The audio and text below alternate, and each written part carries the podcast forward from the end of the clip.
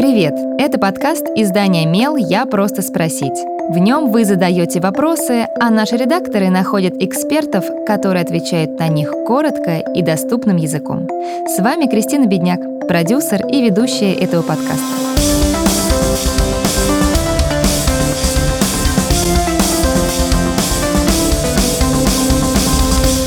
Родители часто замечают, что дети могут разговаривать во сне. Природа явления до конца не изучена, но специалисты, за исключением некоторых случаев, не относят это к нарушениям.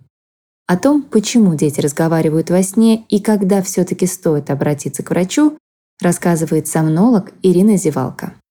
Ребенок разговаривает во сне. Почему это происходит? Это нормально?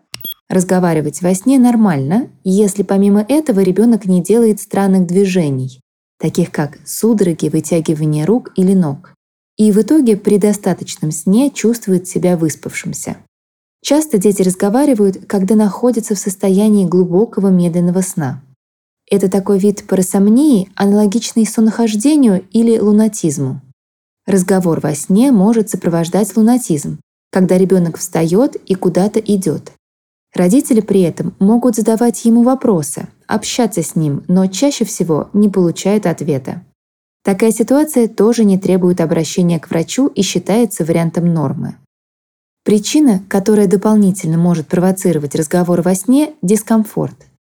Дети могут разговаривать, когда они болеют простудными заболеваниями, когда в комнате жарко, когда они переутомились днем из-за ярких событий, эмоциональных переживаний или стресса.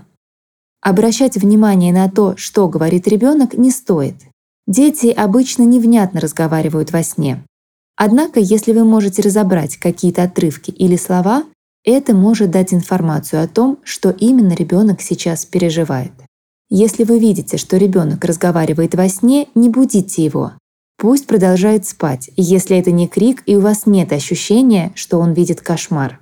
А когда стоит обратиться к детскому неврологу? Во-первых, если помимо крика вы видите движения, не похожие на типичные, судороги, некие вытягивания рук, ног или подергивания в руках, мочеиспускание у ребенка, который уже ходит на горшок или в туалет. Во-вторых, если ребенок не высыпается, выглядит сонливым, либо наоборот слишком возбужденным или агрессивным. В-третьих, если помимо разговора во сне у ребенка обнаружены неврологические проявления, он отстает в развитии от сверстников, начинает забывать навыки, которыми обладал. Если ребенок, кроме того, что разговаривает во сне, Храпит особенно громко и прерывисто, и есть ощущение, что у него останавливается дыхание, то альтернативой неврологу может быть сомнолог. Задавайте свой вопрос Мелу, а редакция найдет того, кто сможет на него ответить. Пишите в наши соцсети или на почту feedback эм. Мы не раскрываем имена, так что вопросы могут быть любыми.